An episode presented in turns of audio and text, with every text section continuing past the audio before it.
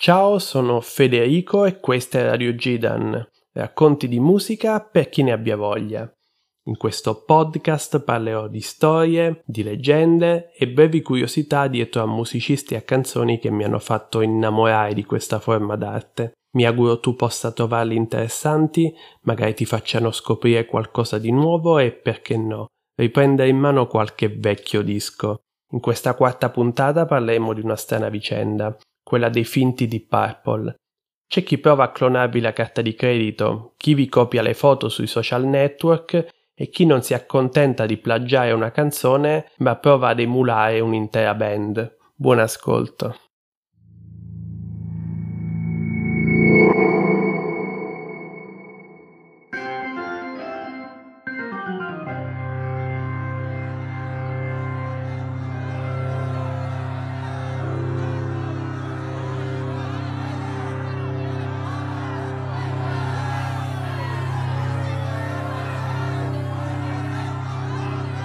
28 giugno 1980. Siamo in uno stadio messicano da circa 32.000 posti che oggi si chiama Stadio Azzurro. Piovono fischi e oggetti sul palco. Alcuni spettatori danno letteralmente l'escandescenza, mentre gli organizzatori del concerto si stanno mettendo le mani nei capelli, realizzando di essere stati presi in giro.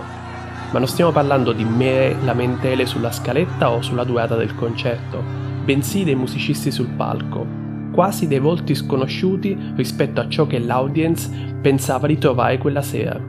Perché quelli lì, che al momento sono sul palco sotto il nome di Deep Purple, in realtà non sono i Deep Purple.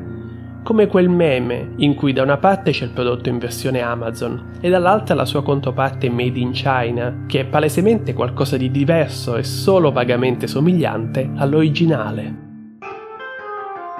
Ma per capire bene cosa stesse succedendo in quello stadio, dobbiamo fare alcuni passi indietro nel nostro racconto. Partiamo dal presupposto che i Deep Purple, quelli veri, siano sciolti quattro anni prima. Dopo essere stati una delle band più importanti del rock di quel decennio, la formazione pian piano però perse pezzi per strada, colpa anche di un temperamento molto passionale dei componenti che si mettevano spesso in discussione per tirare fuori il meglio di loro. Ne fecero le spese i due maggiori litiganti, il chitarrista Richie Blackmore e il vocalist Ian Gillian, che andarono però via in annate diverse, e fu dimissionario anche Roger Glover, il bassista. Nel giro di qualche anno i reduci si trovarono nella posizione di dover sostituire più della metà della formazione nel cosiddetto mercato di riparazione arrivarono prima i cantanti David Coverdale e Glenn Hughes, con il secondo a fare anche da bassista. Successivamente alla chitarra si accomoda il giovanissimo Tommy Brolin. L'annata di questa curiosa ed inedita formazione procede più o meno come il disco che realizzeranno, ovvero Come and Taste the Band, un album che inizia veramente bene ma poi va un po' a perdersi, la differenza è che il loro tour a un certo punto finisce anche peggio, molto peggio. Proprio i longevi della band, il tastierista John Lord e il batterista Ian Peace, piano piano accusarono sempre più Hughes e Brolin di non impegnarsi abbastanza per colpa dei loro eccessi. In mezzo a questa bilancia c'è Coverdale, sempre più escluso e tentato da una carriera solista. La soluzione sarebbe stata quella di prendersi una pausa ad inizio marzo dopo il tour in America, così da dare sfogo a tutti i progetti paralleli che ogni componente aveva in quel momento. Ma all'improvviso saltarono fuori quattro nuove date nello stesso mese in patria, un giro di routine che di fatto uccideva la band. Prima a Wembley, poi a Liverpool, la band suona davvero male, nuovamente per colpa dei due soliti noti, che esasperano talmente i due senatori della band da farli incontrare in camerino per una breve riunione. Il punto della discussione era solo uno, chiudere definitivamente di Purple. Quando Coverdale entrò in stanza per annunciare la sua uscita dalla band, Ian Peace e John Lord gli risposero che non c'era più una formazione da abbandonare, che era tutto finito lì. Un triste epilogo, considerando che i precedenti due dischi, Stormbringer e Burn, erano stati degli ottimi lavori e anche sottovalutati esempi di hard rock misto a funky e soul. e in generale, prima di quei mesi, anche dal vivo la band si è dimostrata davvero all'altezza anche dei bei tempi. Ma forse era difficile continuare un'avventura dal lato umano. Ognuno andò per la sua strada. Brolin, purtroppo, verso quella più tragica, visto che morì davvero pochi mesi dopo. Nello stesso anno e, a questo punto del nostro racconto, entrano in gioco delle figure che, con i Deep Purple, in realtà non c'entrano niente. Si tratta di un team di impresari con a capo due tour manager, Tony Finn e Steven Green, con entrambi in mente un modello di business piuttosto preciso, fra i soldi facili, resuscitando nomi di band famose che al momento sono defunte. Entrambi sono molto furbi, sanno che per fare ciò hanno bisogno di convincere qualche ex musicista che abbia fatto parte di tali formazioni, al fine di legittimare, almeno all'apparenza, la credibilità dell'operazione. Partono con gli Steppenwolf, quelli di Born to be Wild, convincono un paio di vecchi membri della band e li uniscono ad altri turnisti e con questa formazione un po' rattoppata fanno 4 anni di show Dopodiché gli altri colleghi rimasti fuori dal progetto, dopo un'iniziale noncuranza, decisero che era ora di far finire quella farsa che stava solo rovinando la reputazione degli Steppenwolf originali, perché diciamolo, questi qui suonavano abbastanza male. E alla fine vincono la causa, obbligando quindi questi Steppenwolf farlocchi a sciogliersi quel punto al manipolo di impresari non restò che cercassi una nuova band defunta da saccheggiare e fu il turno proprio dei Deep Purple. Si concentrarono prima sui due musicisti che avevano fatto parte della prima incarnazione della formazione, quella degli anni 60 e dei primi tre album. Dei due, il cantante Rod Ewans si lascia convincere. Rod Ewans era stato licenziato anni prima dalla band perché la sua voce non venne considerata adatta a sperimentare i territori musicali che volevano scoprire. Del resto però lo stesso cantante aveva manifestato l'interesse di andare a vivere negli Stati Uniti, voleva fare l'attore, quindi la separazione fu abbastanza consensuale. Successivamente lui fece parte del sottovalutato supergruppo Captain Bayon, che furono un po' tra i papà del genere stoner. Poi sparì dai riflettori fino a fine decennio.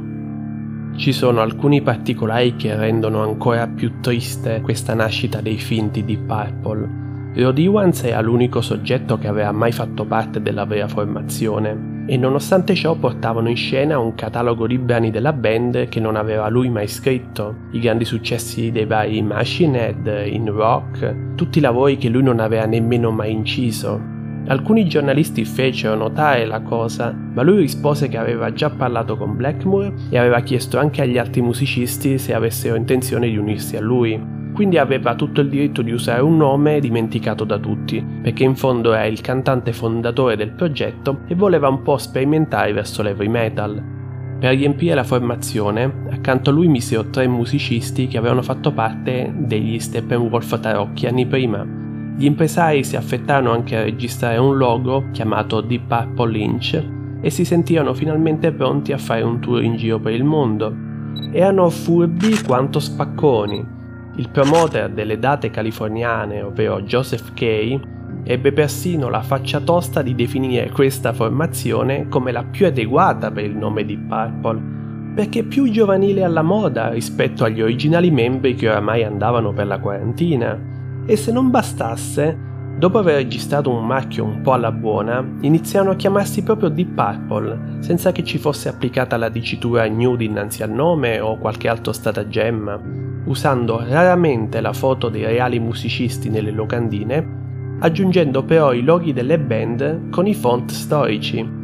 Insomma, oltre ad impossessarsi di brani che non avevano mai inciso, stavano shippando anche gli elementi degli artwork, Inizialmente questo giochino fa guadagnare loro persino un contratto discografico con una sottoetichetta della Warner per la produzione di un nuovo album, con tanto di primi pezzi già registrati. Quindi gli impresari già iniziano a gustarsi altri 4 anni di guadagni semplici per la seconda volta. Ma a questo giro il trucchetto dell'imitazione dura appena 4 mesi e il motivo è presto detto. Torniamo ad inizio puntata, a quello stadio azzurro messicano, una folla in bilico tra la rabbia e la perplessità, gente che aveva acquistato il biglietto con in mente la magia del Made in Japan, che forse è il disco hard rock più influente di tutti i tempi nei suoi 80 minuti di musica, eppure l'audience giunta allo stadio si trova questi sconosciuti con appena mezz'ora di scaletta e che suonano i brani più celebri con una certa approssimazione uno di essi è anche su YouTube e rappresenta tra le rare testimonianze che abbiamo di questa imbarazzante formazione. Ascoltare quella Smoke on the Water senza convinzione, passione e cantata anche qualche ottava sotto probabilmente rende bene il disagio che avranno provato gli addetti ai lavori ma anche gli spettatori in sala in quel momento. Gli avvenimenti che abbiamo descritto riguardo quel concerto vennero anche replicati nella maggior parte delle serate in cui la band andò in scena, più o meno una settantina.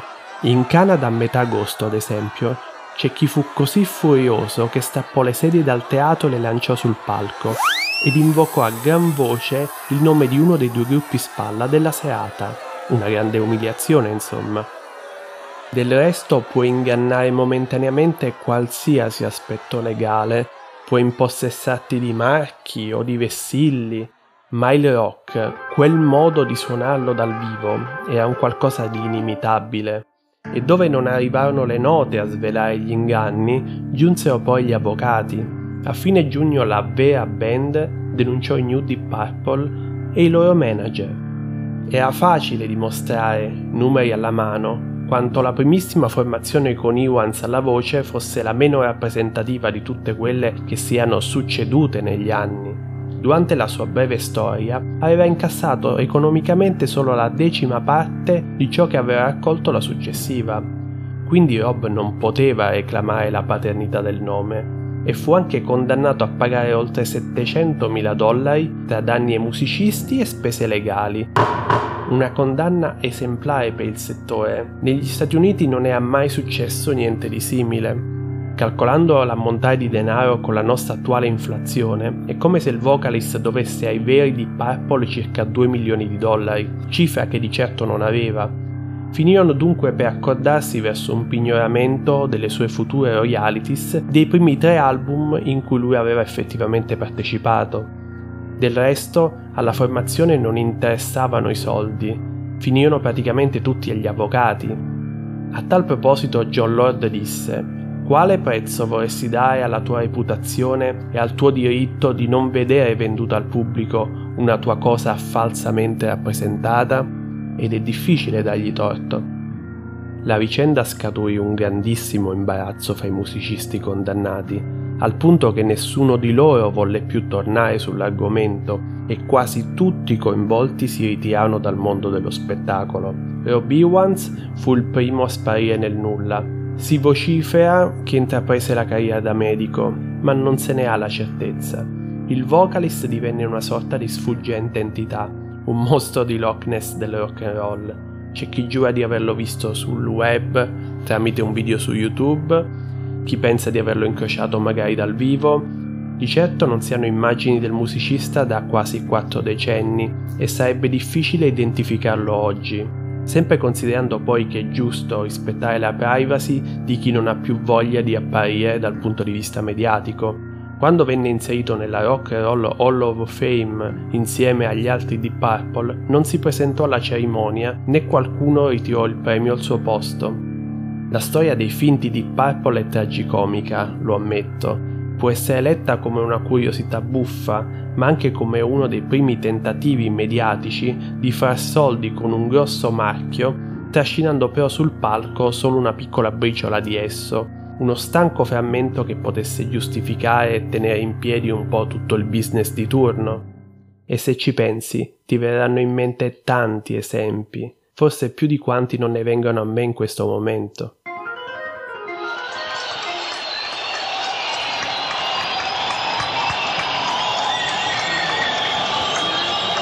Thank you. Gracias. Thank you very much. You are fantastic. Thank you. What a great time here. The first time in Mexico City. Thank you for a wonderful welcome. You are fantastic. Amazing. It's been a long time. Everyone's waiting for. You at Hai appena sentito un estratto del concerto del 23 novembre 1994, data in cui i Deep Purple presentarono Steve Morse alla chitarra. Il caso volle che in questa ennesima rinascita della band la prima tappa fosse proprio in Messico. Nello spezzone Ian specifica che quella fosse la prima esibizione dei Purple nella nazione, cancellando di fatto quel triste evento di 14 anni prima.